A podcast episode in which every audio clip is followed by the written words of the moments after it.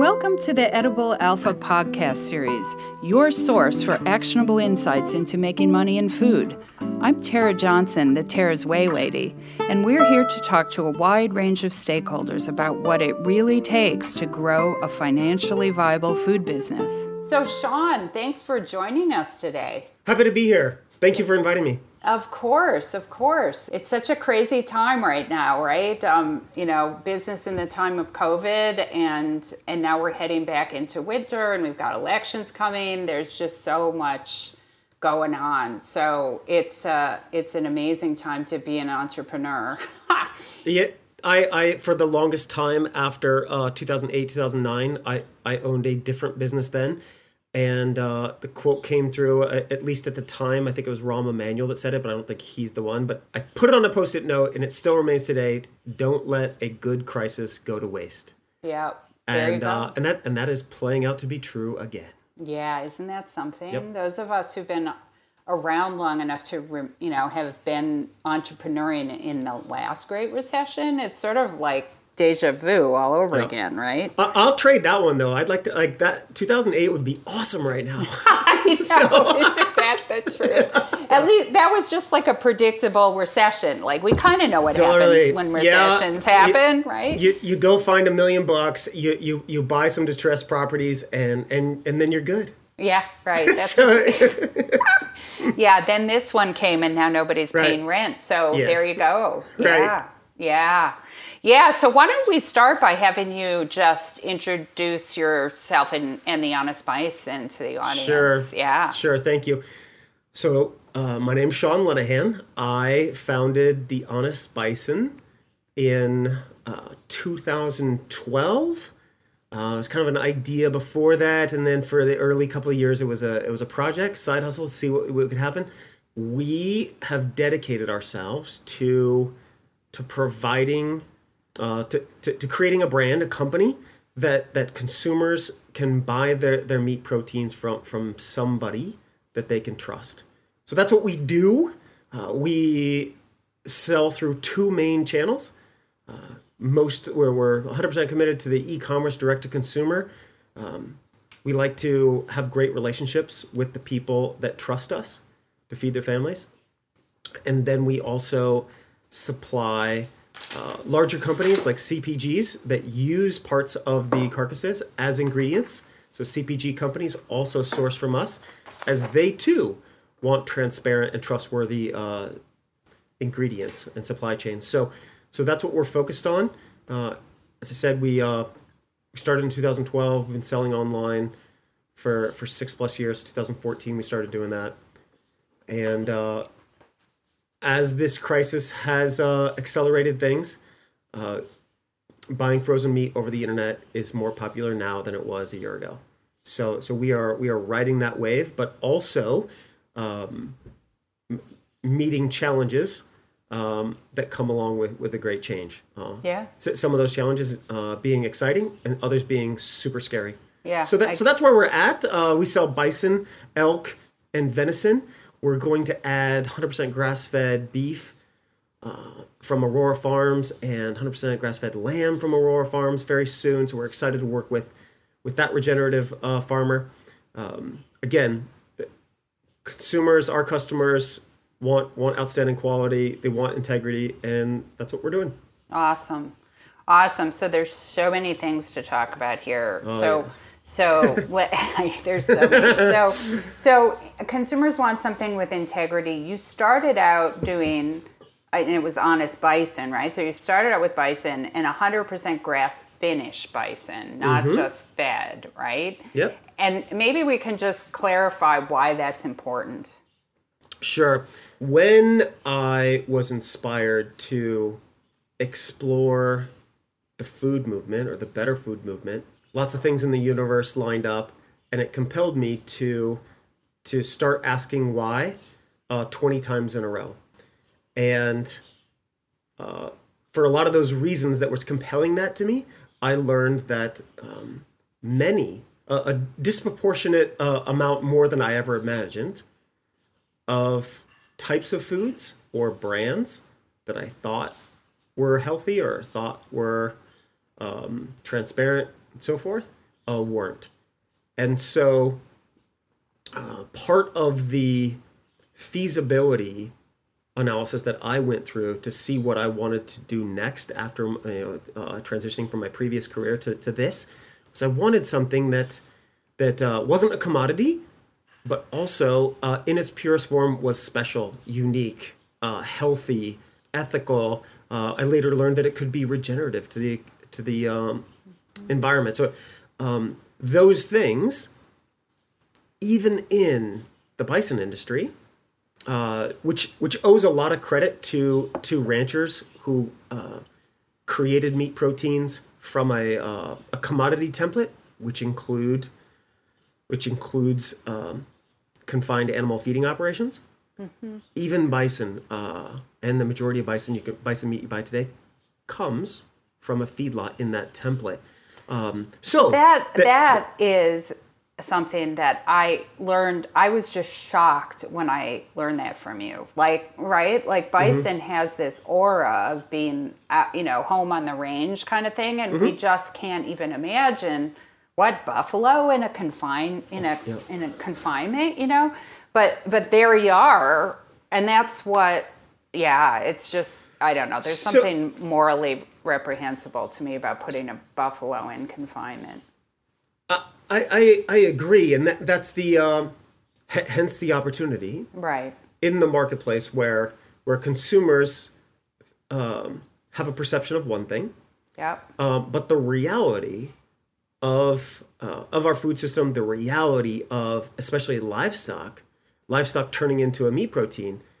Um, largely our, our society uh, has has become or is disconnected from the food system and right. so you can't uh, i, I, I want to be because this often doesn't get talked about it's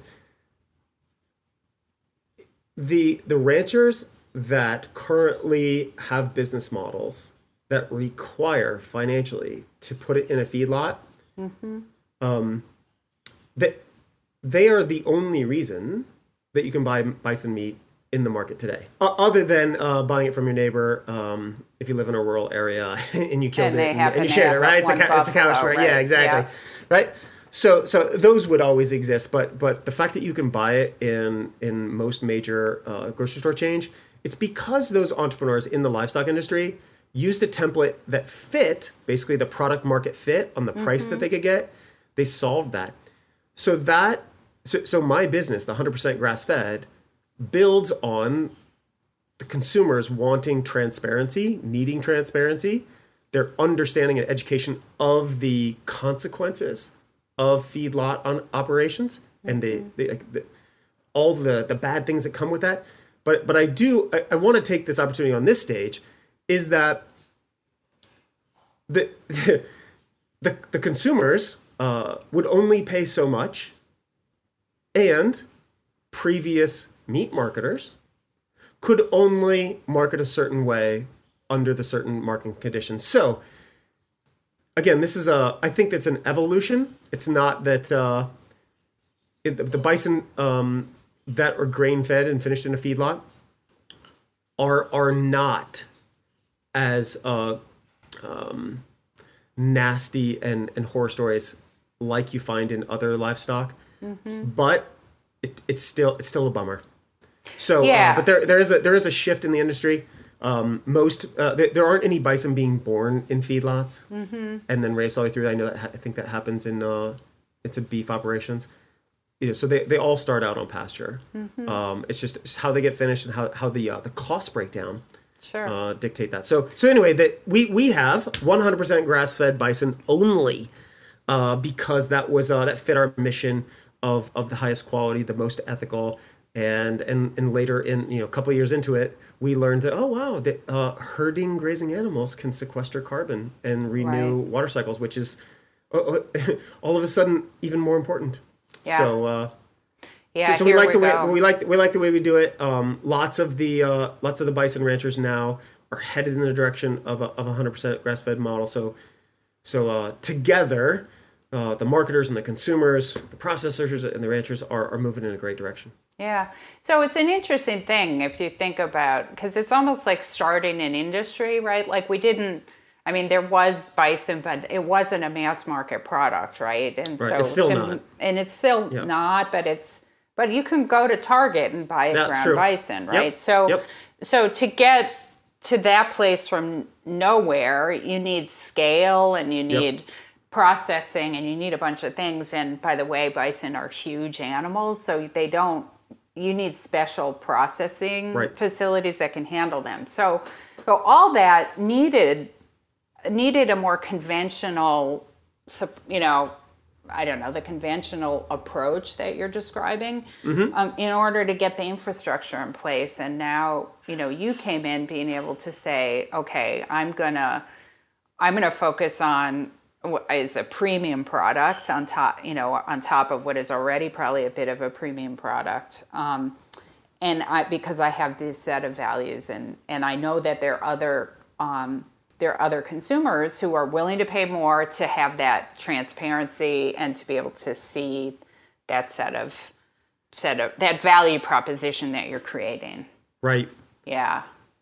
Yep. Yeah. So I, that's I got to see, I got to see that in some other brands. When I referenced the uh, the better food movement. Uh-huh. So this is 2010, 2011. Mm-hmm. People are starting to discover that that they can the the the concept of food is your medicine yeah. or how you eat, what you uh, what you do eat and what you don't eat can it is connected so much to not just the the obvious of health, excuse me, but but the other things in in our life, like where where your where that dollar goes, where the people that depend on you, um, what you eat and, and your health and wellness, uh, where you're at on that spectrum, is, is all connected. Ultimately, then the life of the animal, ultimately the the either um, the health of this health and fertility of the soil, right? So so the awareness starting of that better food movement of the connectedness of all of it, um, it is one of those big macro trends that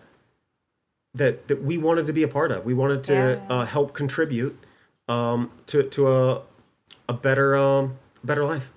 You know, and one of the things that I think people, ha- I mean, that what you described, I think is every year is growing, right? That, and I think COVID has probably accelerated that um, from what I'm reading and seeing. I think the next step we get to make that you have made is that um, how you raise an animal on a farm has a direct relationship to the biochemical properties of the product, which then have either good or bad effects on you for health reasons, right? So, Yep. grass fed meat, it's still beef, but the amino acid profile of it looks a lot more like salmon than it does grain fed beef, right? Which makes it different for your body than grain fed beef. And that, like, the that connection to farming systems, it isn't just like a moral thing. It's like it actually creates a different product for you know at a biochemical level for a human being. It's it's yeah. Yeah, and that's the um, I, find it's incredibly fascinating uh, as as an entrepreneur trying to serve customers. I don't get to dive into the the the geeky nutrition end of it Yeah. as much as I as I did in the beginning before before there were deadlines and cash flows and things like that. Yeah, right. the um, but uh, I, I think that there is still an entire universe to explore of of nature's systems and again wh- why why did why did mother nature connect this to this to this to this and and it goes to a million times. And and then how each of our bodies um, everything from um, from the nature to the nurture our, our context of, of, of where we live how we live um, are, are so consequential um, to what we what we put in our body. And and so as you get closer to again if you look at the what what did our ancestors eat how did they live to to build what is a pretty amazing um, being, if you will, a, a human, what it means, like how resilient we are and ability to, to do what we do. Looking at that ancestral template, I think is uh, is fascinating. I, I hope the hope the smart people keep keep diving into research on this. Yeah, no, totally. it's uh, there, there's something there. There is, and and there's um, so when I was doing Tera's Whey, I work with a lot of um, functional docs and acupuncturists and people like that because they use nutrition and whey is really i mean it's the best sort of source of glutathione dietarily. So lots of those people pres- quote unquote prescribe um, whey protein because of that which by the way you can't get from plant-based protein. Um, it's not the Right. same amino acid Yep. profile. Um, but but those you know those one of them who was an integrative doc gave me a book that was written in the 50s and i, I can't remember the, the name of the author. It was a french um, uh, i think chemist or biochemist or something who was who already in the 50s in france was was demonstrating that change in the amino acid profile of the of meat as we started feeding animals and treating them differently mm-hmm. and and and talking about the the health impacts the adverse health impacts of it. And I, I it's what's interesting this i was just painting i told you i was painting in the mountains with mm-hmm. my daughter the doctor who's a brilliant person. I mean she's a doctor but she also went to mit like this is a super smart person. Mm-hmm. And we got into the well we can't, she's a vegetarian and i'm like well you know it actually de- she's like well but cows you know have um, burp all the time and they're a terrible source of methane and i'm like yeah but that's because of how we feed them actually Yeah. it has nothing to do with they're not like walking around in nature we don't have a bunch of burping animals the way we do Right. um, so that those connections aren't are, are, is, there's such an opportunity for brands like yours to i think to help help consumers make the connection between well how we treat this animal actually has a really big impact on on you you Right. know personally on your body Yeah, that's um, and it's it's interesting that um, when you mentioned that conversation, how somebody's taking wh- what what now has been proved to to be vegan propaganda uh, Right. of of the the methane impact of of uh, ruminants. Um, t- 200 years ago, there was anywhere from 30 to 60 million bison running all over this country. right That there are like 90 million cattle in the United States now. There's 400,000 bison on the uh, on the continent, plus a whole bunch of other animals, right? So, Right. Mm-hmm. so when COVID hit, right, we locked down, and the air cleaned up.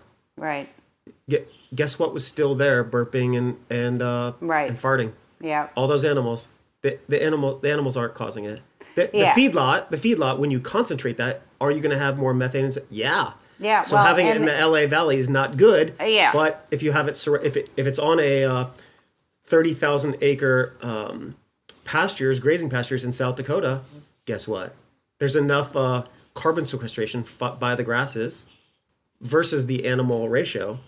right It's it's pulling it in.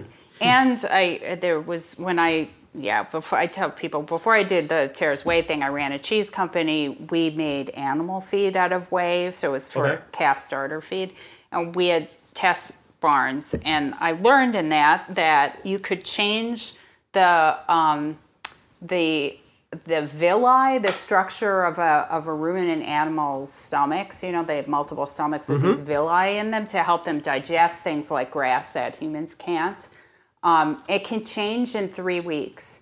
So yeah, Wow. the physical structure, and so that's why when you take an animal that has been on pasture and you move it into a feedlot, three weeks later, there's the structure of their stomach has changed, and that's that's I mean that's where the digestive problems come. And, and when people work on feed regimes, right, they're trying to they're trying to minimize it, right? You want to minimize it. It's not good for the animal, but but it, so it's not only that that there's carbon getting sequestered when people in when cattle are grazing, right? That's all mm-hmm. true. Yep. It's also a different diet, and the rumen is different, and Yep. everything about its digestion is different. And you know, we need we need. This is reminding me of organics because, like, we still don't have really good science about how you know is an organic carrot better nutritionally than a non-organic carrot. We don't have we have no research really on grass-fed anything to say to document this stuff, but but there's we uh, if you understand the biochemistry of things, you would understand that it it it it is in fact something we should know about and con- Yeah. consumers should know about. and that's that's one of the uh, when I spent uh, two years visiting ranches, visiting slaughter plants, uh, going to conferences, learning everything I could about about bison industry and, and how it becomes meat. One of the experiences that was incredibly profound. So I went into a slaughter plant where they were processing 100% grass-fed bison, and some of those carcasses were hanging in the uh, the cold room where where the, uh, the the carcass was cooling off. And in that room, they also had some feedlot beef that they had also processed. And so we could see from one ruminant carcass to the other ruminant carcass, you could see wi- without knowing really any, any you didn't have to know anything about um, livestock or grazing Yeah. or feeding protocols just by looking at um, how the animal uh, stored fat or didn't stare, store the fat, which one you would uh, pick to be healthy and which one unhealthy. Mm-hmm. That, that you didn't have to know anything. Yeah. You you could just see okay that animal is processing its diet more efficiently. Um, you can see the muscles. You can see its its uh, healthy connective tissue. You again you could see the the fat needed to be around the organs Right. uh, hence the weather. You could also see in that feedlot animal that it was very sick yeah. and it was stressed. Uh, so, you know, again, uh, you know, as a marketer, I thought, wow, this is so profound. This is uh, amazing. People need to see this. And and then the other uh, awesome marketers on my team said, no, you, you can't just throw up uh, fatty carcasses on the website and say, look, everybody, you need to eat us. So, so we had to, as much as I like to share all these stories, uh, we kind of kind of need to uh, have a time and a place. But, uh, but you're right, it, it's all very real. It is real, and and what I think is interesting. This is why I'm bring uh, we're talking about it now because I think a podcast is a platform to talk about things Yep. like this, right? And Yep. and I talk a lot with people who have rich brands like yours do that have all like this really deep value proposition you can't you can't talk about all of it right you have to Mm-hmm. No. pick right so You- when yeah. yeah, and when you so what did you pick when you you know like how do you think about that for your brand? the brand I set out to create at, at its core, it's it's the why we're doing it. It's it's that that I in the end I I want people to trust their food because it's so connected and it's so important and it's such a it's it's arguably the, the second most intimate thing we perform as humans. So so so that and the, and the consequences are massively profound. My my previous life as a as a brand marketer taught me and and blessed me and s- surrounded me with um, with brands and talent that that tapped into really amazing things and, and work and products and services. And so so for me to to create the Honest Bison was was an amazing opportunity um, to to do something that had significant meaning. Um, I wasn't a meat geek or um, an Epicurious Yeah, aspiring yeah, chef before that. Wasn't a rancher into like you know exotic animals. None of it. It's like well, no, this is a this is an important thing that, that we can do a small part to, to help help people uh, essentially get more connected to, to their food system uh, and and trust, which which I feel like in you know in, in this day and age, uh, current pandemic, current uh, socio-political conditions, current economic conditions, being connected to the truth. Oh, oh my God! Right, I, I, Right, I'm at a loss of words Right. of, of what what uh, what more truth and transparency would feel like in our current Right. society. So, so um, so so uh, despite the uh, current crises and and the honest bison has its has its decent share, um, it, it does feel good to uh, to take a uh, a truth bath every day and Yeah. build this company. Yeah, it's it's awesome. Yeah. Yeah. So so you started uh, in 2012 and at that time um you know, the, the, one of the things that is so hard about meat is this whole thing carcass utilization concept that doesn't exist in other food categories for the most Mm-hmm. part, um, at least to the degree it doesn't meat. So you Yeah, you, knew you, didn't were have- going to You didn't have to slaughter the entire cow to get your milk. right, right. right. Yeah. And you do wheat, you know, yeah, you got the shaft and you do Right. something with it, but it's not like a, a, a carcass, you know, where you have to deal with the bones, you have to deal with all this Yep. stuff that people don't buy in a grocery store, right? So, so, um, but you started out knowing you were going to be an online brand, right? I mean, that was primarily your goal. Yeah, it was. Uh, it was also by deduction, or or um, what's the saying go? Uh, necessity is the mother of invention. Yeah. So the I, I didn't have any experience in in my past marketing life. I didn't have any food experience. I I, I worked on an agency to pitch a pitch a good food brand. So that was a that was a couple of years working with that, but um, but they were it was all premium luxury automotive consumer electronics uh, video game premium video game so so I didn't have contacts in grocery stores. I didn't know how to uh, help clients sell in grocery stores. I had no connections to the food service industry, executive chefs. wasn't necessarily a restaurant foodie either. So, um, but I knew that people out there, consumers, wanted and needed a trusted food service source, and I knew that meat had a lot of problems. So, that the deduction was okay, we we've identified how and what the premium product uh, parameters are, standards. We have some ideas where to get it. Uh, Sumer limited source, which which uh, was a okay by by me as uh, as one critical parameter was I didn't want to be in a, a commodity um, race to the bottom in pricing. So the um, the best, most efficient uh, channel in which we could serve customers was online. Right. We, we also, is again, a macro trend. Uh, you know, layering the the food, better food trend, transparency, truth, trust trend. The other trend right uh, right below that that supports that is is direct to consumer online.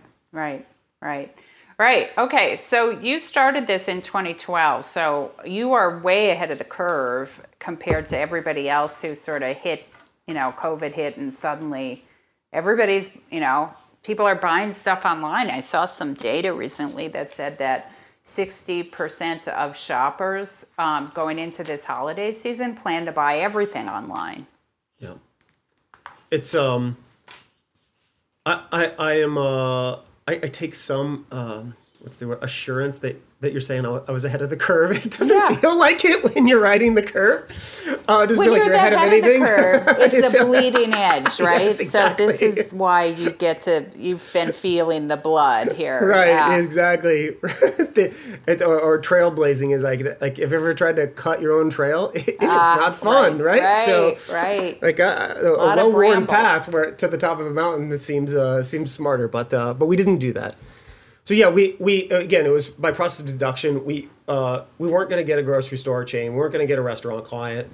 Um, but we knew we had something that that was super important, meaningful, and so online was the commitment. And that and so so yeah, when we started selling frozen meat over the internet in 2014, um, not very many people did. Like you had to have somebody super super motivated for all the benefits, but also somebody super super motivated for how emotionally um, against they were with the normal distribution infrastructure.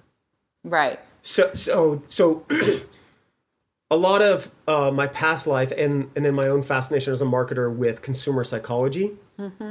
Um, movements usually are created when uh, not only is there a benefit, but more importantly, movements are created when something gets so bad that uh, larger and larger groups start to rebel or resist or or dare I say burn down the institution that they perceive is is uh, not doing them right or, Right. or wronging right so Yeah. so when there's a when there's a revolution to to rise up uh, it's usually because um, something is is going wrong, and and it's it's not a secret now in 2020 that that there's lots of things going wrong in food and have been going wrong in food for the last 70 years, maybe more. Um, and and so so that there's a again let's add another macro trend of something to rebel against. The outlet that serves that is like great uh, i'm a motivated consumer. I'm pissed about this this and this.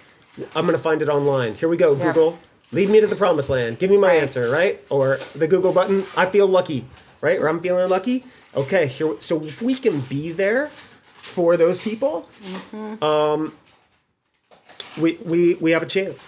And and and that uh, that trend is played out as uh, the other stat that I heard on or saw on the uh, the e-commerce chart was was it took 10 years for the for the e-commerce channel to grow and then in the last 6 months it doubled Yeah. Yeah. so so that's uh you know so for the for those of us that uh, remember when you had to call a travel agent to get a plane ticket Yeah, or yeah, right yeah. or uh, you had to call the hotel to book a, something it, it's people people are going to source their food uh, through these automated ways um, going forward Yeah, and there was a particular concern about meat, right? Be- anything refrigerated or frozen, because there was like, oh, is cold chain? Are we gonna? Is my meat gonna come thawed, right, or something?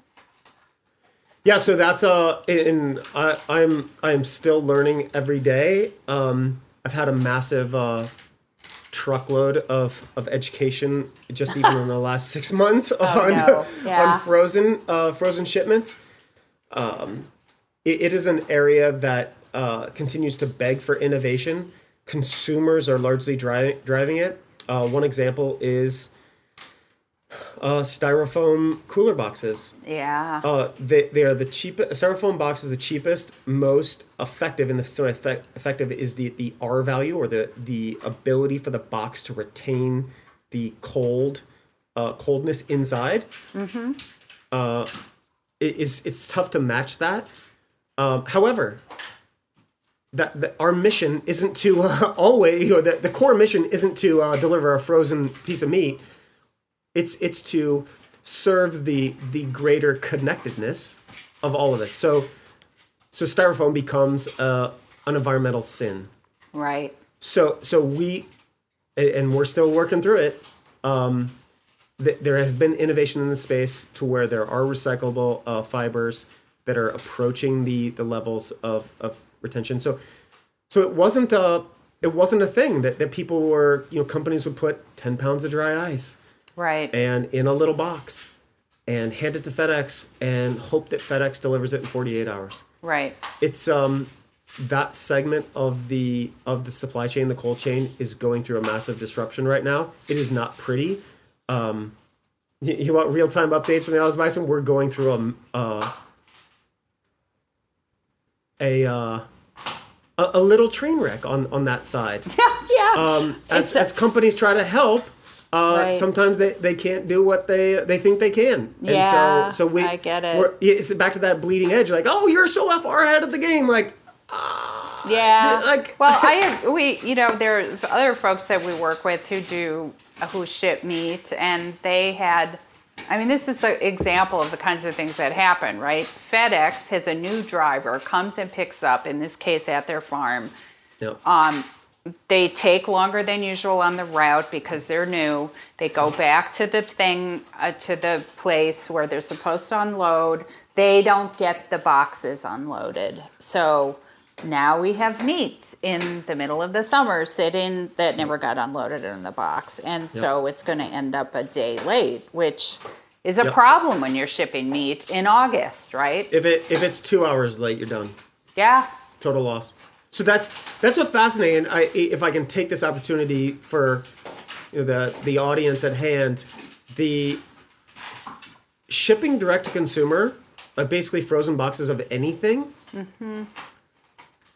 It it is a sharp knife. and in that no. that you can cut yourself like you, you can do great things with it like oh great people look at like wow the honest bison the prices that you're charging and like you must be crushing it Right, but what you don't see is that uh, we, we had 50, 60 orders uh, that the fulfillment house didn't uh, didn't uh, pack properly. They Right. didn't use our specs, and uh, the, all those customers received defrosted meat. Oh, God, it- yeah. so so you think okay, you, you you lost the cost of goods sold. Right.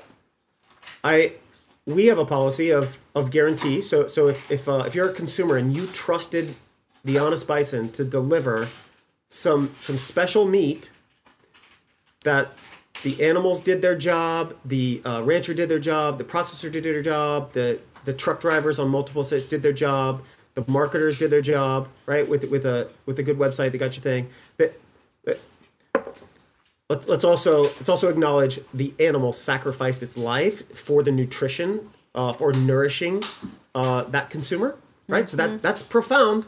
That's serious. Yeah. At the same time, then back to some of the model of the uh, the whole carcass utilization. If there were four ribeyes in there and two filet mignons and a couple of pounds of ground, I don't get to just go buy four ribeyes, two fillets, Right. and a couple pounds of ground. There's a whole nother animal Right.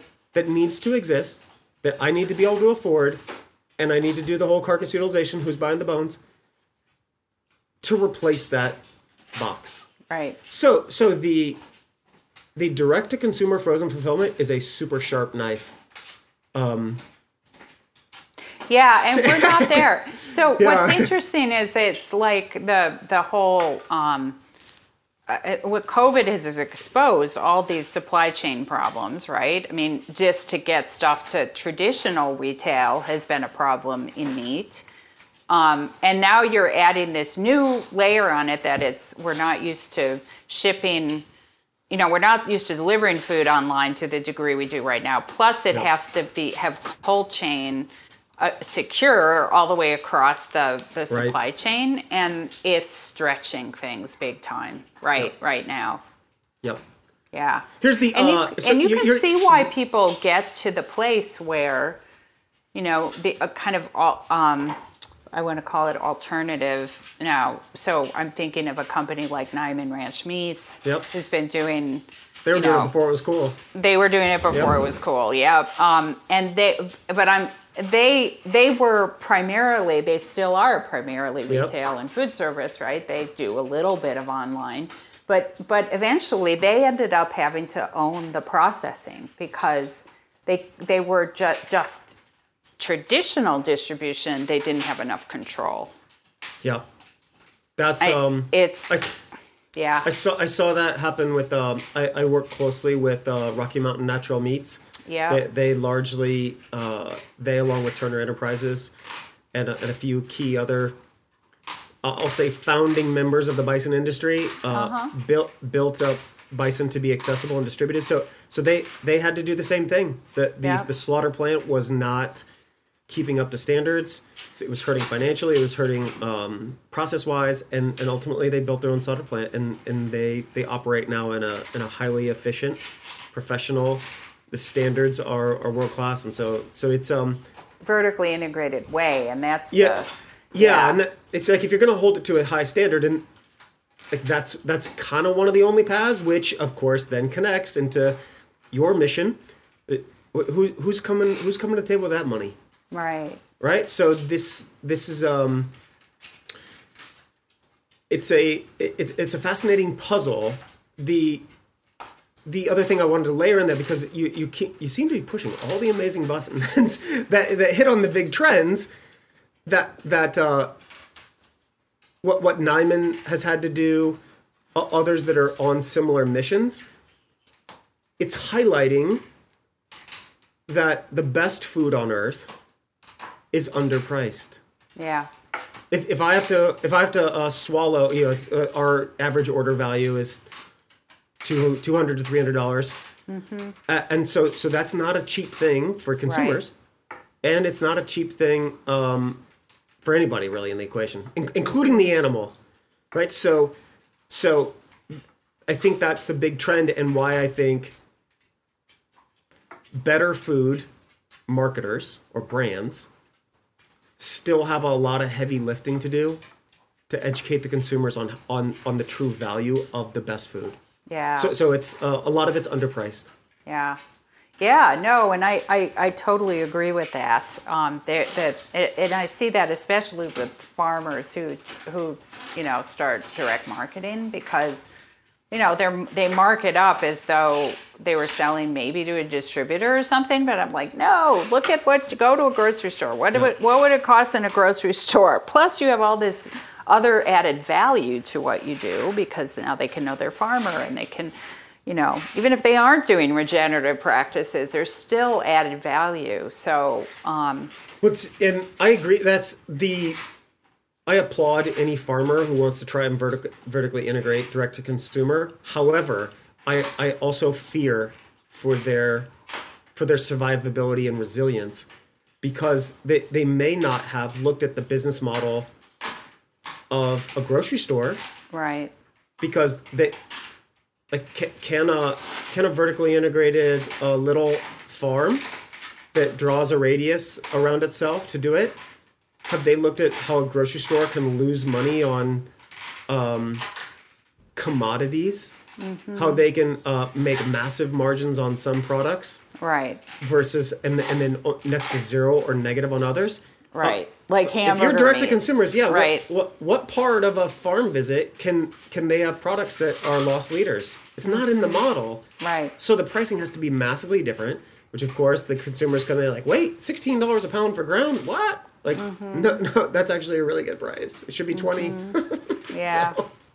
Yeah, yeah, no. If we ever, you know, um, we don't talk about this. I was, I was an undergrad economist, right? When and actually grad school, yeah, um, in in economics before I became a business person. And actually, I thought it. I think it's really good training to be a business person. Anyway, teach you how to think.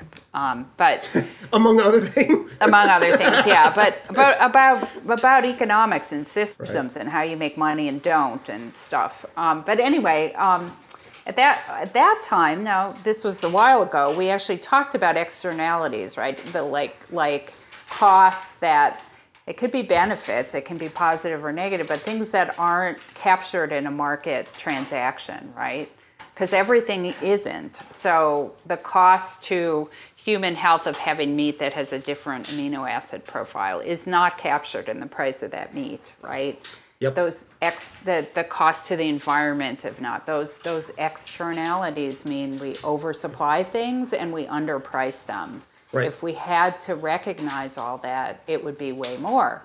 And now we come with a product like yours that is trying to recognize it because is because you have the diff, you have the alternate value proposition that doesn't have all those negative externalities in it. So it's really hard for people to and you're a great marketer so you understand this and have been able to do this is create a brand that is strong enough to overcome some of that anyway maybe not all of it.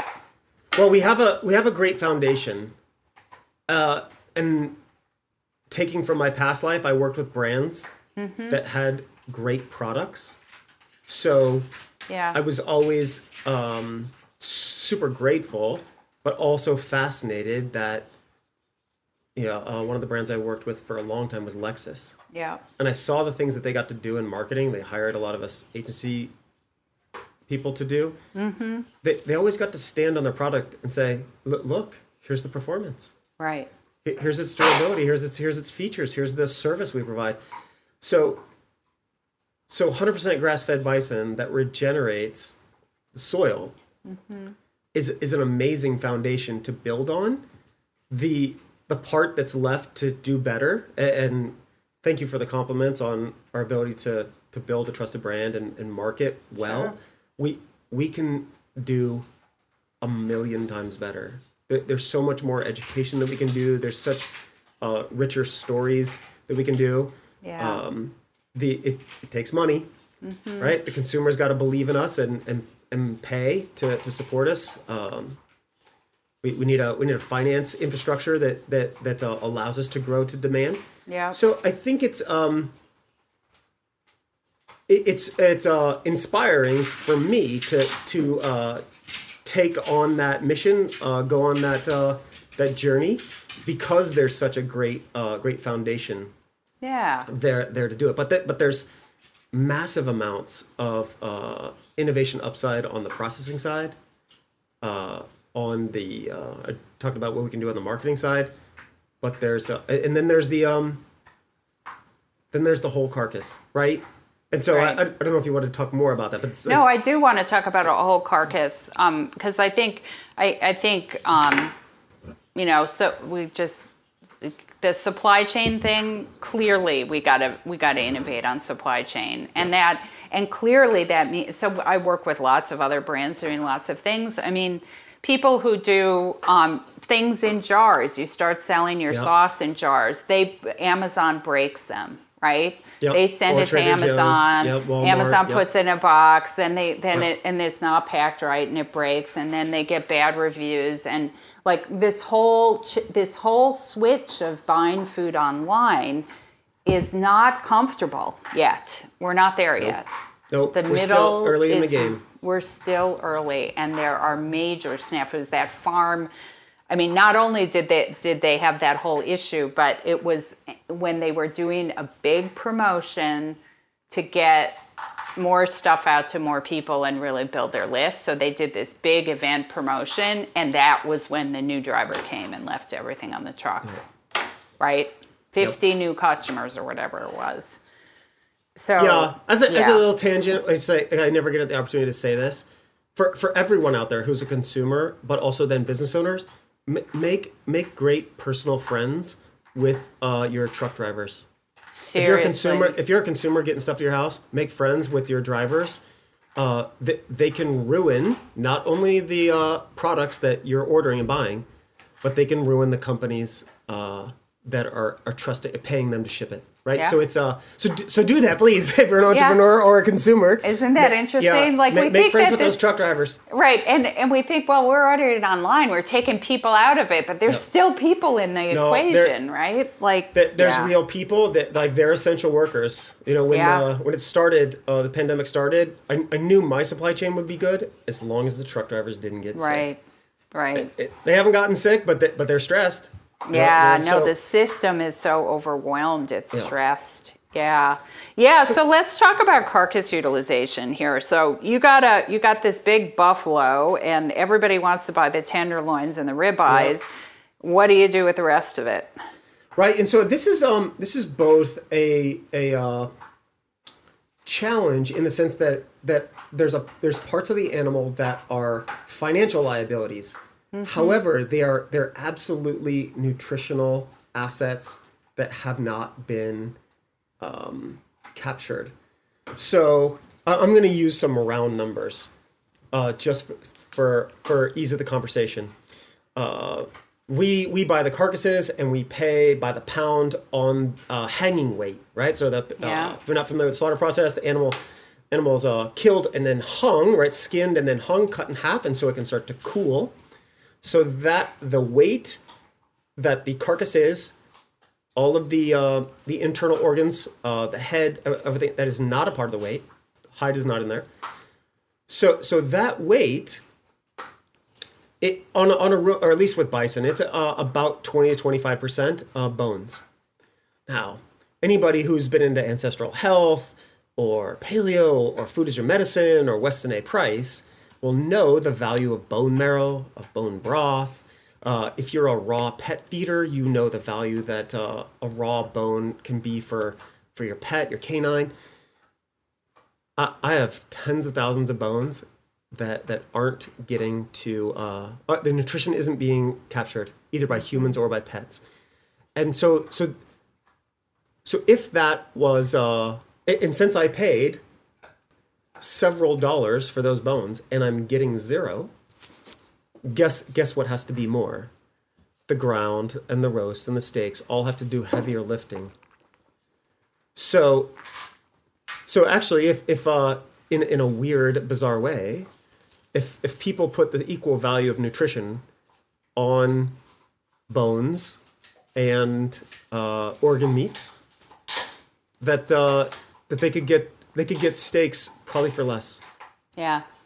Um, or I could invest in better packaging Right. on my boxes of frozen meat. So, so the the uh, the connectedness again uh, goes even deeper to the micro level of the carcass Yeah. of like, okay, oh, you you didn't buy any marrow bones or knuckle bones with your filet mignons, All right? I gotta I gotta find somebody who will. Yeah. So I think um, this is just giving me an idea. Maybe I need to do a special box. if you want your steaks for cheap, you got to buy the bones and try out a broth recipe. Um, I love that idea. I mean, Right? I And, like, just would you- you'd do it. So I would do it. So I, I, you know, what do you do in the time of COVID? I would. We've been, we've been binge watching Anthony Bourdain's Oh, series. yes, it's right? amazing. Yeah, I love. I've watched. I every one. love it. Um, Yep. and and went way back to the beginning. And in the early ones, he's going to places, and and it, bec- it it's sort of a theme of going to places that where they are cooking with the meat that was left over that nobody wanted, Mm-hmm. right? So it's all the organ meats, and I don't I don't think we've had anything that had bones, but it's definitely organ meats and intestines and all that kind of stuff. Yep. Yeah, there could be like a special box that is like in honor of Anthony I s- Bourdain. I, I love that idea because it's um, and you know, this is an opportunity knocking right here on this on this podcast. Is that the I think there's now I know there's more people now that'll take their Instapot that they've had they've only used probably three times in the last two years, and uh, if if I can equip them with some education like buy this this and this and this, I'll make you a great deal, and and they get to experiment with that um, and make something that's truly nutritional and or and even more so it's nourishing. Whether they drink it straight whether they add it to uh, to their instapot. Right. um, I just had elk short ribs uh, last night and I used uh, the elk bone broth that I, I usually just drink straight but I needed recipe call for broth. Throw it in Right. truly amazing. So the the um the part of this so this this whole animal carcass, carcass utilization it's it's a business model and, and you're the perfect person to ask this. Is like are there because i haven't spent the time to step back and like what other business models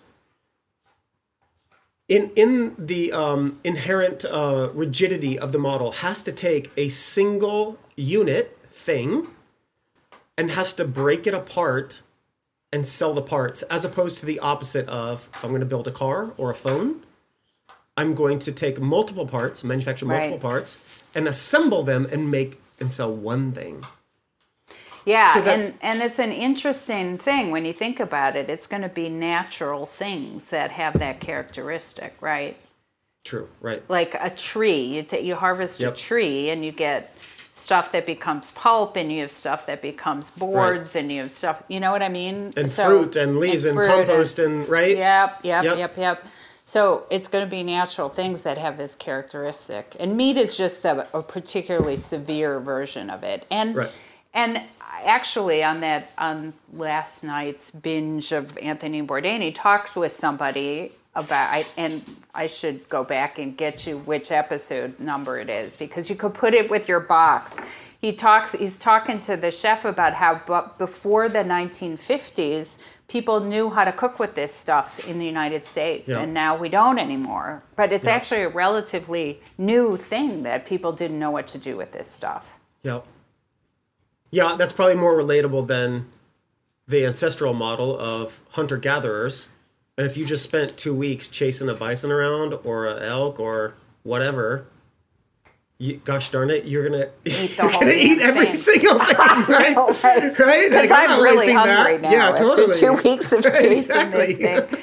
Yeah, yeah, but and then you know European um, cuisine has all all I don't know Italian, Spanish, Portuguese, French. French, They all yep. have these amazing German, pro you know pates and sheep you know sheep's head, all that stuff that is using all those organs that we don't know what to do with anymore.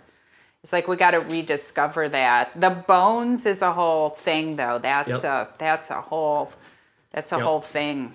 Yeah. Yeah, there, there's there's uh, I've worked with a, a handful of broth makers. Uh, talking to some of some of them, that it's hard for them to make money, even though they make incredibly Yeah. nourishing, uh, delicious broths. It's hard for them to make money, and so again, this, again, a, a bigger thing I think this is a this is an opportunity for industries, opportunity for for entrepreneurs. Um, is it maybe an opportunity for ranchers? I, I have a different opinion on that. It is that to to become instead of price takers, that the food industry needs to do a better job of price making. Yeah. Uh, the the automotive industry is awesome at price making. Yeah. Uh, consumer electronics, awesome. Yeah. Um, entertainment is awesome. Yeah. Right. Right? Like, it, you, how come I I can pay sixty dollars to Activision for for essentially an entertainment experience, Mm-hmm. but yet I'm not willing to pay twenty dollars a pound for something that uh, will truly keep my fa- family uh, Right. Healthy and, and fueled. Right. Uh, what's wrong with that? Right. Well, it, and this is maybe this is going to be one of the really positive things to come out of COVID because part of the problem is you didn't, and you, you know, average consumer going to a grocery store. There's not enough um, real estate on a label to tell a story of any substance, right? So. All you can talk about is one thing or two things, and so things get so simplified that you can't convey the value proposition. But now we have people shopping online. There's a much bigger opportunity to convey a richer story around a brand. Right. But people can uh, people can back check you. Yeah, your, um, and you know, will. like like the honest bison reviews. Type that into Google, see what happens. Yeah. Um, Yeah. Do that to any brand. Yeah. So the again the the transparency isn't decreasing. No. What what's the, what's disruption is that those who haven't been transparent or don't want to be transparent, that their gig is uh what's the word I'm looking for? Uh, uh risk prone. mhm. Uh ripe ripe for disruption. Yeah. Right, right. And and you know, some of the folks that are going to get disrupted are trusted brands in a different way. They've been around for Right. ever, right? And Yep. so people people trust them for a different reason just because they've seen them forever and then they start a different generation comes in and cares about different things and they're asking questions in a different way and it pushes the those brands in a different direction. Mm-hmm. Yeah. Yeah, so so you're you're working on carcass utilization. That sounds and and so big challenges right now for you are carcass utilization, the whole fulfillment um, Yep. supply chain, the cold chain, Yep. Um, um, and and you just you um we should talk about that because you said that you sell online and then you then you supply ingredients to mm-hmm. companies. So let's talk about that side of your business. So mm-hmm. that's partly related to carcass utilization right? What it is absolutely a strategy. yep. It, it is a carcass utilization strategy that's required to complete the profitability of the business model. Mm-hmm. So, the with with the way we chose to build our brand, Yeah. we it was very intentional that we uh, even though our mission at its core is we, we would like people to trust the food and uh, so, to, so that trust means they, they understand uh, why we do things where we do things how we do things they and they understand the uh, benefits and the consequences right of, of their eating uh, choices and how the, the economic consequences like where they spend their their uh, food investment.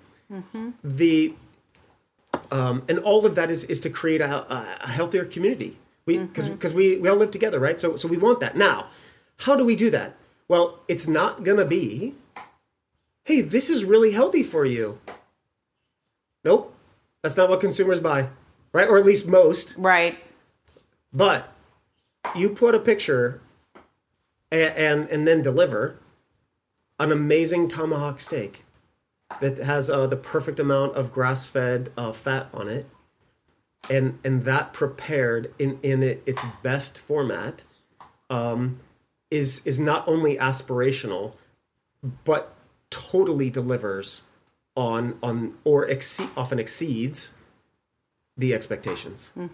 So and and if people want to back check it, go ahead, uh, go to the website or, or just Google uh, Honest Bison reviews, and you'll see like, yep, the product delivers on on the marketing, uh, how we position it. So so if we're appealing to those more more lizard brain, wow, I really that really looks appetizing to me. I want to share that. I want to talk about it. I want to learn about it. Um, much the way those brands that I worked for in the past over delivered on the on the uh, brand and product equation that they were uh, generating. We knew we had to do the same for for for uh, for the meats that we serve.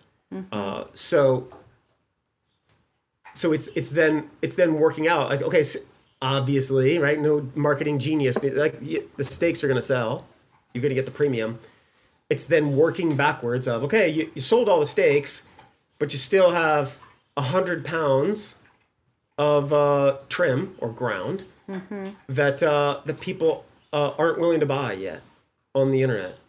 Okay so what other what other sales channels does this product have value? And so that's where we've had a long partnership with uh, epic provisions um, before they were acquired by general mills after they were acquired by general mills. So so we work with them. Um, if you if you're buying the 100% grass-fed bison uh, SKUs i think there's four um, our bison goes into the into their products so so that helps us um, and it helps them we also are the exclusive supplier to uh, Green Juju, which is a pet food broth that, by the way, is human grade. You can drink it yourself if you want.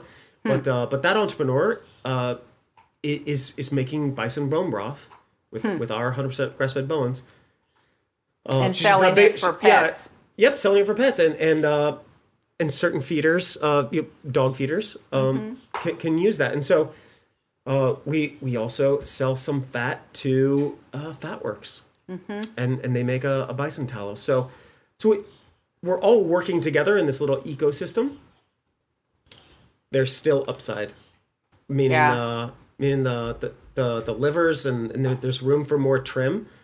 Um, it does t- it it does need to be in a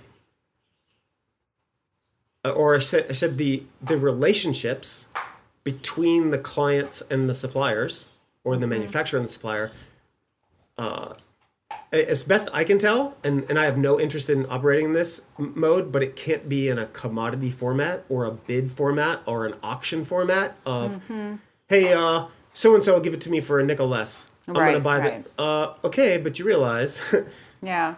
A, I'm going to send this somewhere else, and you may not ever have access to it again. Um, or th- there's a um, or and there also has to be a a cooperative relationship to where I need to provide the ingredient at a profitable price for the client, so they can make money. At the same time, they have to be willing to pay uh, a cost plus format, cost of production, plus a little margin so we can sell it to you next year. Right. That that that works in in, in more of an ecosystem as opposed to a, a binary I win you lose. Right. Uh, well, it, and that that that I win you lose thing is, is prevalent in, in other uh, meat protein commodities. Mm-hmm. It uh it, it can't it doesn't work for the for the better food system. Well, yeah, because you're bringing these unique products and you can't fit into the commodity part, right? That Yeah. it, it's like the holistic. uh, You need the holistic solution, and it needs it takes an ecosystem. Yeah. Yeah, yeah. No, that makes a lot of sense. So, so you you've um, you know, you're a visionary sort of person. What do you see? You know, what do you see in the future for Honest Bison? I I s- still see uh, growing demand Yep. that uh, is both a massive opportunity and a massive challenge. Yep. Uh, How much which- should which- you grow this year, in just in percentage terms? uh, 400. Four hundred percent. yeah. Yeah. Yeah. That's. I mean, four hundred percent growth is is hard for any business to do. I'd have been if you talked to me in January, like, uh, Sean, what's it going to feel like to grow 400 percent? Like, that's going to be awesome in eight years. yeah. Right. I'd have been totally good. yeah. Right. And it Totally happened in six months. Yeah. Yeah, Yeah, so so it's um it, it like I, I want to another add another layer to the to the ecosystem I just described between Yeah. um, manufa- and I don't really like you know using the terms that the industry uses where it's a manufacturer or, or brand and then supplier right?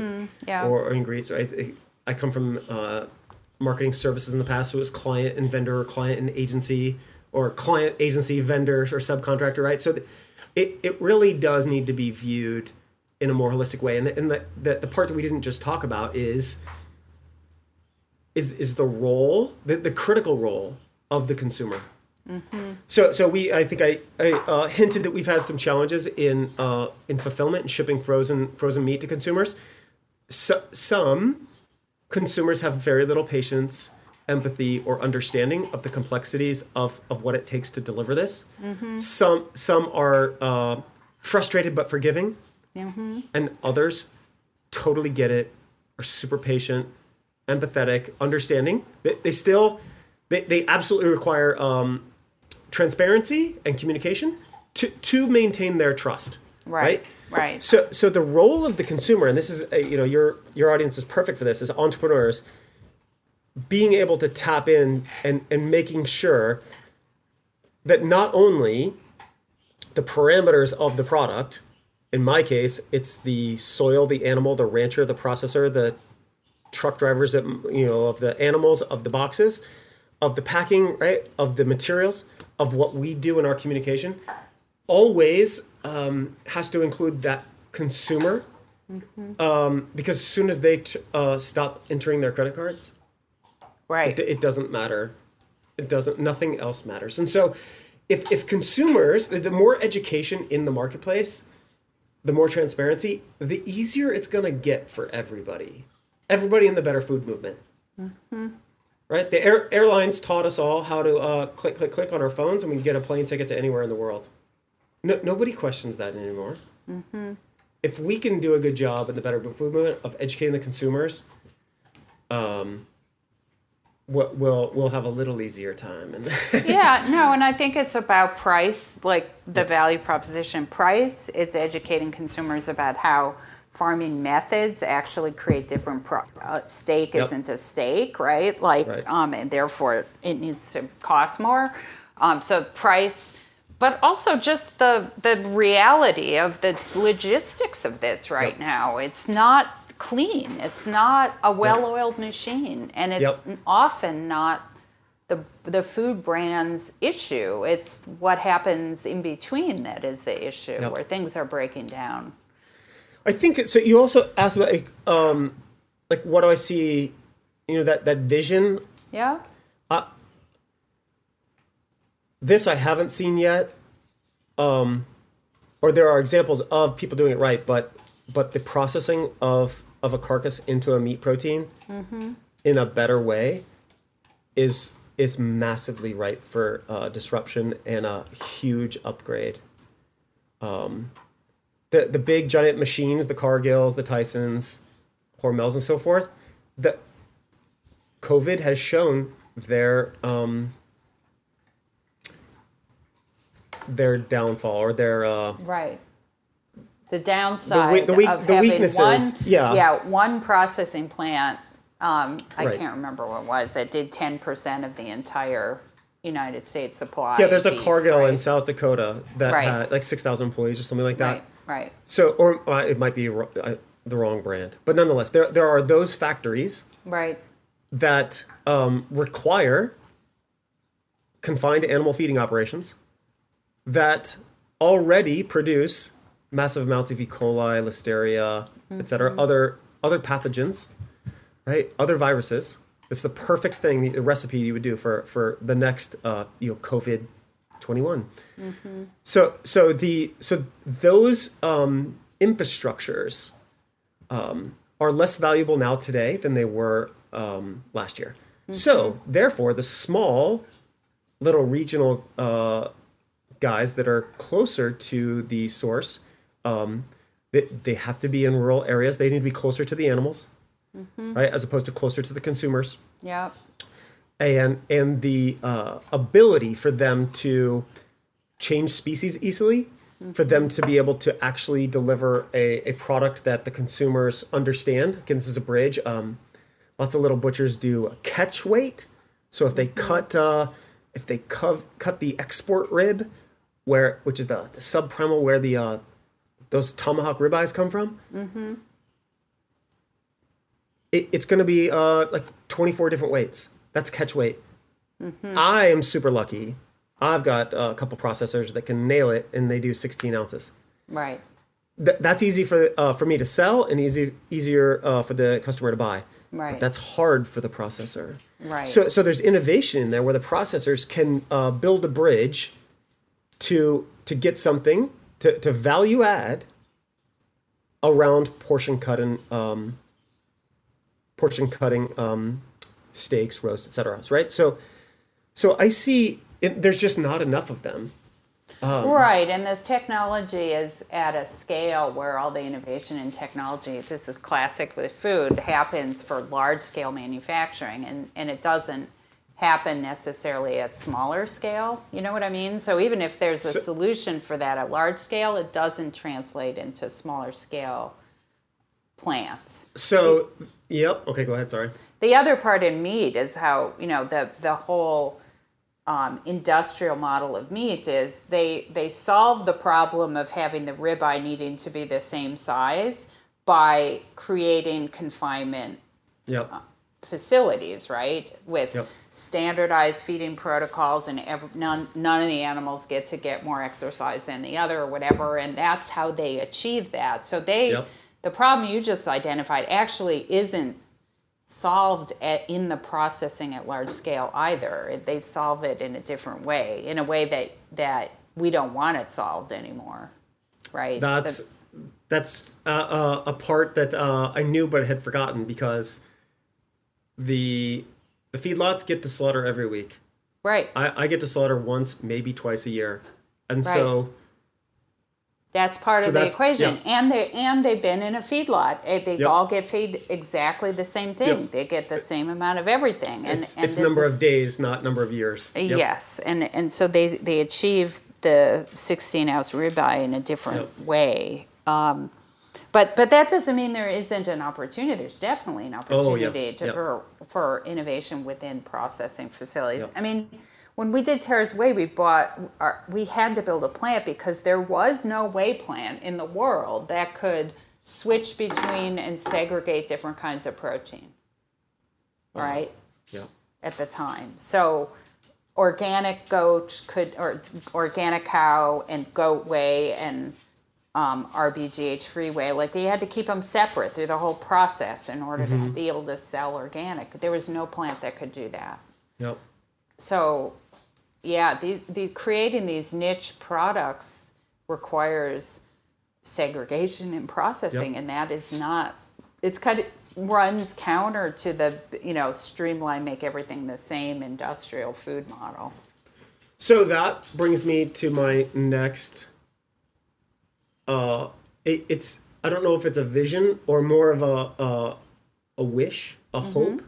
Yeah. A uh, I'll go as far as say a cry Yeah. for existence is is the innovation around capital. Mm-hmm. In in the better food space, there there are more and more talking about regenerative um, food and agriculture and and the, the the capital's desire, the investors, the institutions that have the capital. However, I've yet to see an impact. Yeah. I I, I don't I, I know a bunch of entrepreneurs uh, who are in this space and I do not see money coming from those institutions Yeah. that are saying they want to do it and then and then truly doing their due diligence that understands that it is a completely different model. It is not a software as a service model. It is No. not an economies of scale um, miracle of manufacturing. It is not a quarter by quarter performance metric. It is it is not a a five year uh, exit. right. It is not a, and this is the biggest thing. It is not a, I win as an investor, you lose as a as an entrepreneur or a consumer or a uh, a processor service provider or a rancher. who still structurally has to live more in the price taking bucket as opposed to the price making bucket. And so the the opportunity for innovation or essentially a I don't know if innovation is even the right word. It needs to be a recalibration of um, the appropriate financial capital structures that Yeah. help the better food movement. Yeah, no, I I find it um, I find it really interesting because um, I go to I interact with the impact investment community quite a bit, um, and and people look at me like I'm crazy because they'll say like, "Well, what kind of capital do they need?" And I say, "Well, they need working capital. Of course, they need working capital." Well, we can't do that because there's no collateral with that. We can't do Yep. that as equity because there isn't enough upside. I'm like, okay, so you keep trying to make these things into conventional agriculture or conventional food, or worse, a tech company. Yep. and and you can't it doesn't work that way. So until you guys are willing to change your return expectations we're going nowhere. And the the sad thing about that like well the, there's so many sad things but it means that um, brands like yours have to grow slowly way slower than they would if that if capital were available because you have to like the only people and they don't often do it either but the only people are very conventional right who Yep. who actually are doing stuff um, so and then you got then you have this 20, 400% growth this year and and conventional capital can't keep up with that No, So- no, it's worse. And, Yeah. and, and because you advised me, you know this. Uh, that happened without any capital. I know, I take that back. I There's, get it. There was some. There was some. There was some. yeah Um, So, so, but but nearly not enough. We were undercapitalized. nope Um, And I think it's pretty safe to say, if you wanted to do an autopsy or, or whatever that financial word for looking through what the company did, there's no question in my mind. Uh, if we'd had the proper capital tools, fi- financial tools, uh, in the first three years, we would be 10 times as big today. yeah.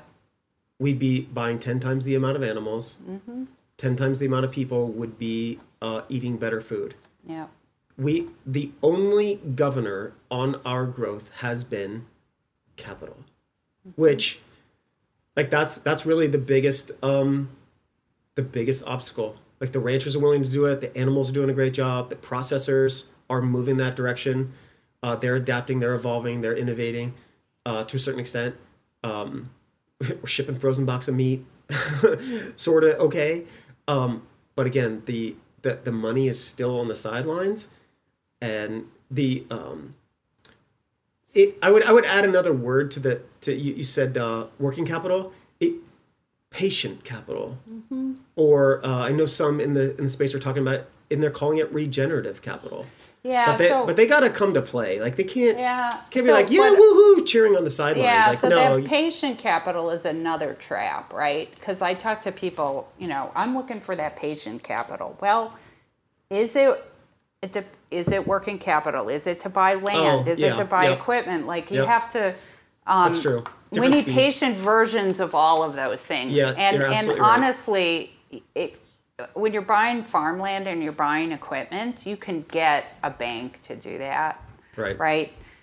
Uh, not 100% of it, but 80% of it, you can, because there's so much collateral with it. So, where I see the biggest need, and that's definitely true for you, is working capital, which is Yep. all the stuff you need to, to buy animals Right. and Inventory. process it and Yep. inventory. And, and, and Advertising.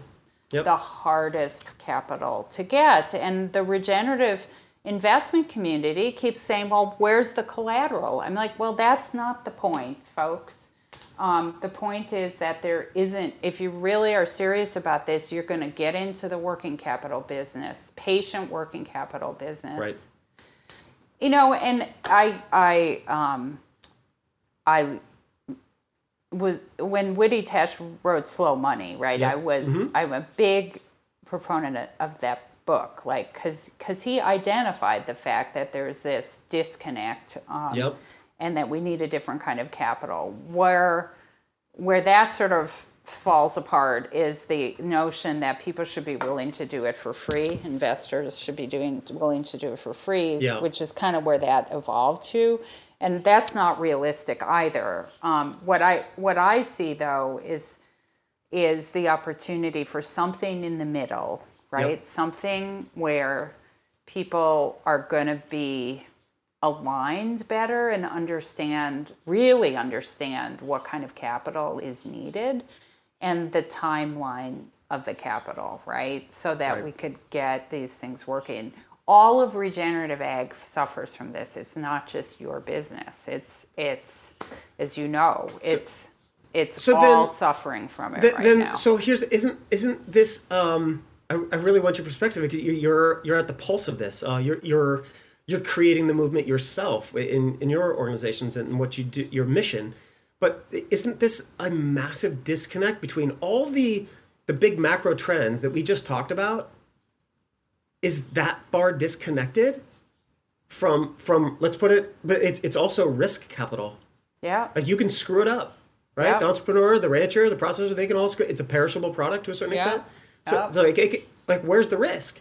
So, so that, like, there's a big disconnect with such a massive opportunity, on on multiple levels from, uh, micro consumer trends. People want to uh, cook food right in their kitchen, Yeah. right? They want Yeah. to learn, right? All the way to, hey, uh, how you spend your um, food dollar affects the uh, health of the environment. Like that, that's from the smallest. What am I having for dinner tonight? To the uh, the future um, estimates of sixty uh, harvests left in in our uh, in our ecosystem. So, holy smokes, uh, financial capital, Right. you, you're you're missing in action, Right.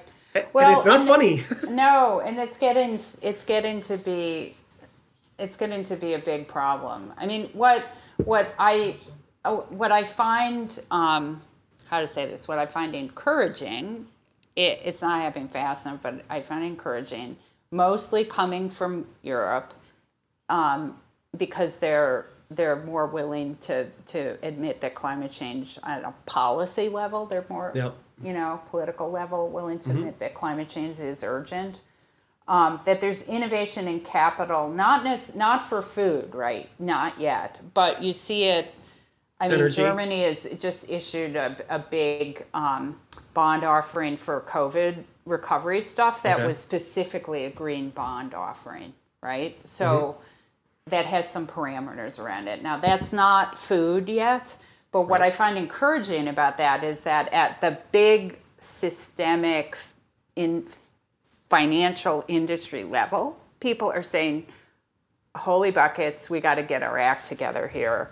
Um, and I think it's up to people, it's up to organizations like FFI and, and, and entrepreneurs like you to keep hammering at people in who, who are in posi- positions in, in financial institutions and with impact investors that know, in fact, this is the kind of capital people need.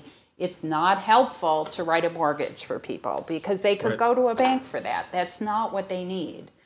Um, so we just got to keep hammering at it, and hopefully, ecosystem services and other sorts of of innovations in financing and understanding how to you know get internalize these external benefits um, will create more financial instruments as well. I don't know, but it we I totally agree with you that we are not there yet by a long shot. right. Yeah. Yeah, Ma- sadly. makes the uh, it makes the puzzle all the more uh, fun, and Challenging. Like, I how know. do you do it with I a shoestring? Um, Yeah, I get it, not, and you uh, have to, and the and the margins on you're selling a real food product. It's not going to be like selling, you know, cheap Right. backpacks from China, right? It's Right. it's a different it's a different equation altogether. Yeah. Yep. But I mean, the, on the good news front, though, you are an example of a brand that has reached um, significant sales levels, I would say, for online sales. I mean, a lot of food brands are like happy if they hit 50,000 in sales, and you're like way beyond that. yeah, we wouldn't exist. we yeah, went all right. in, pushed all our chips in the table on the on the website. So, right yeah. right no so i mean so there there are things that about what you're doing that are um that that you, you know you started you were at the bleeding edge you're now at we'll call i think you're at the cutting edge now Yeah. Maybe the good news it still hurts Right. but maybe I, I have some armor, so but not all the armor. So, yeah, the yeah. armor isn't there yet. Yeah. yeah. So so more growth. I mean, and the growth is constrained by capital. So that the exercise of continuing to, to work on raising capital so you could to support your growth is still a thing. And carcass utilization, right? Yep. Yeah, and I think so. And that's the so so those two big pillars um, are are front and center. My, my own personal journey as an entrepreneur, I've been. Uh, I don't, I'm not frustrated by the uh, carcass utilization. I'm frustrated in, a, in a significant way. Um, I've had to bite my tongue on how how high I want to climb up on the soapbox on that topic. But the thing that that counters um, my frustration with the uh, inability of capital to get in the game is the concern, and maybe this is where I, I gotta uh, figure out a way to work with my customers in the partnership to, to fund it, and Yeah. and that's like to a certain extent that with, with the help of some uh, with the key rancher and, and some processors, um, it's really been the consumers, our customers who trust us and say, "Yep, I'll put my credit card in here, and I'm gonna wait a week, and uh, and I hope uh, your products are as good as uh, everyone says it is." And so that's that's really um, you know if, the, if there's one key thing that other entrepreneurs can take from this is that that that is absolutely a uh, a foundational element of it. Um, Yeah. Investors don't always. Uh, in fact, I, I'm trying to think of how many conversations I've had with investors who've asked, "What do your customers think?" Yeah. Like they, Isn't they want to see financials or or something different metric as opposed to Right. uh, the salesman in me said, "Well, n- nothing happens until Right, if something's you don't sell sold, something. right?" So, so let's see what the uh, people who bought it. You know, when when we were doing the Tera's Whey thing, starting up in the pit of the Great Recession, and I had, you know, oh my God, like the magnitude of what the going backwards was just unbelievable because we had this huge plant, right? Um, the thing that kept me hanging in there at that time was literally this would just happen. I'd be on an airplane and somebody would be talking next to me, and I'm I'm the kind of person who is that annoying person who tends to talk to my to people next to me in the airplane. And um, but then they they'd ask me what I did, and I tell them, and I'd get these stories that would break break my heart. I mean, people are like oh my god that's you my mother you know had breast cancer and your whey protein is on her shelf in on her kitchen counter and and she swears that she wouldn't be alive without your whey protein oh my gosh! and and buyers who like a, a- a Willy Street buyer, that's our hippie co-op here in Madison, um, um, said that he had to tell me this. He saw me in a store. He said, "I have to. T- I promised you, this customer, I would tell you this when I saw you." He was. Um, he's uh, paraplegic in in a wheelchair and came in initially and his doctor had said he needed more protein in his diet and specifically they suspected and i think this is actually there's more evidence that it's true now that it affects you neurologically that glutathione can benefit your neurological system so his doctor he he was at the point where all he could do is move his finger to you know to advance his wheelchair. Um, and he was all slunched oh, ha- hunched over in his wheelchair. And he came in and, and said that the that his doctor had recommended that he get some whey protein and he came into Willow Street and the Willow Street per, the you know person in the department said well this is the cleanest product and you know it's local and why don't you try this and apparently he came back in um, like two months later, three months later, that kind of time frame. Mm-hmm. And he was sitting up in the wheelchair. And he said, You got to tell her what happened. It transformed my life. Yeah. Yeah. And that, I mean, that's, that's, I mean, you know, you hear stories like that, you're like, okay, I'm to suck it up and somehow make it through this. Yeah, no, I get the same. Like- I get the same calls where people Yeah. uh, people can't eat um, conventionally raised beef, right. um, whether it's the fat content or it's what's in in the muscle fiber or in the muscle fat, like whatever it is. Like there's something that's not uh, agreeing, whether it's autoimmune, it's it evolved to an autoimmune, or or just like, hey, this isn't working for for the way it makes me feel. Um, and um, a, a very unfair uh, diagnosis is, well, you you shouldn't eat red meat. right. Uh, no, it's it's, really uh, how the animal, how the red Yeah. meat was uh, was raised, where it lived, right? Its uh, its health, and and then uh, so so people get to bison, uh, uh, trying for something, and and they come back and say, you know, your bison is great. I I don't eat any other red meat yeah. besides it, and so that's it's working for them. Like that, that's where Yeah. it's where everybody's got to take consumers got to take on some responsibility of finding out what works for their gut Mm-hmm. and uh and, and the puzzle that they can uh solve for but um, Yeah. Yeah. neglected it's it's it's not it's gonna end bad so Yeah.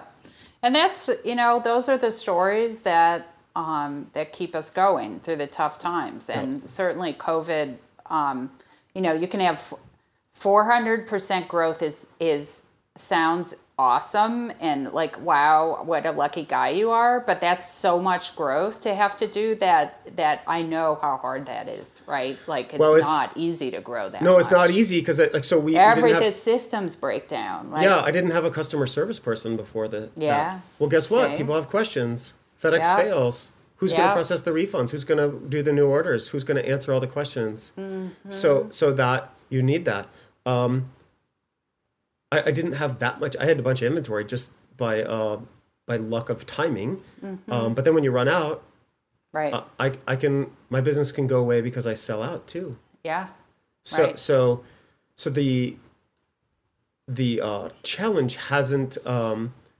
been the typical wow sales went away. right No, your your infrastructure can't support this yet. Whether it's financial infrastructure, whether it's Mother Nature's um, timing. Is there something burning you want to say before we close? I, I think we've touched upon some of the the the big themes that whether whether it's something of value that I can share with entrepreneurs, something of value that I can share with investors, with uh, consumers or or potential entrepreneurs or people that are that are in the the larger food finance universe. The I think I've touched on all the the big themes yeah. Uh, or so, cautionary war- warnings or the Yeah. the wishes that I want to put into the universe. Yeah. Um the and I, I think we've done it in a way that's um, profound enough. Um, like that's that's what I think. Sometimes I think you you get this with all the people that you interact with is. The, these are the opportunities to um, turn some light bulbs on. Yeah. Exactly. and like if it if we turn light bulbs on that's that's a win yeah. you, you also don't want to you you don't lose the opportunity to um basically the stage Yeah. uh No, to exactly. uh to communicate some stuff that's that's uh big big deals that uh Yeah. that we usually don't run across so um I think we did a good job of that, Sean. I, I really do. And I don't, I think, you know, all the troubles that you're having are, came out in a way that is really good and constructive. So I'm not worried about it at all. good that's and that's as we we're talking about it the like it's it I I bet you could go down your roster of entrepreneurs that you know. It's like, oh yeah, here's their top three near death experiences. Oh, yeah. Uh, we right? had one this morning. So, we're right, so- one. that- It's like, oh, yeah. Right, I have one right now. And so like for for me to, uh, what was me? This sucks. Wah, wah, wah. Like d- get out of get out of the game then. Don't don't be an entrepreneur. So so for me, it's uh, there is nothing I want to do other than than this. uh, despite the the giant um, wall I got to figure out, or, or the bullets that are coming at me. Hey, Sean, thanks for Yeah. joining us today. It was so good to talk to you. And um, hang in there because these are tough times for everybody. Um, growth is tough, and um, we're all here cheering you on.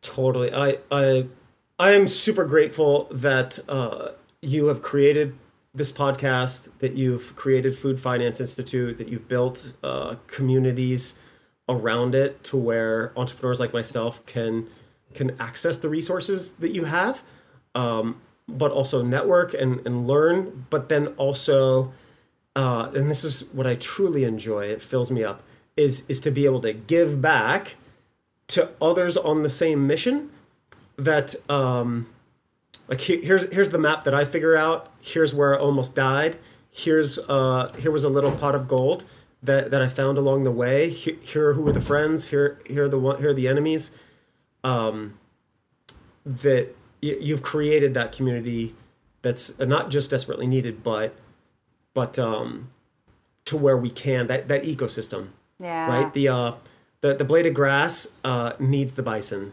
Yeah. Uh, the the dung beetle needs the bison to take a big old dump, right? And and they all work together. So um, I'm super grateful for that. I hope that anyone listening who is considering being uh, a food entrepreneur or agriculture entrepreneur, um, there's never enough homework that you can do but more importantly that there is massive power in in action so so s- sell something uh, get the feedback um, go go bug the shit out of a of, of an investor a bank or something to, to give you a loan for for to do something with right um, because uh, those and i'm not even close to being uh, early in the game but many have come before me um, but we need others following up to to basically take the game to the next level. Um, it's it's not only super scary and and and financially uh, risky, but super rewarding, super worth it. Um, and uh, and the the universe needs you.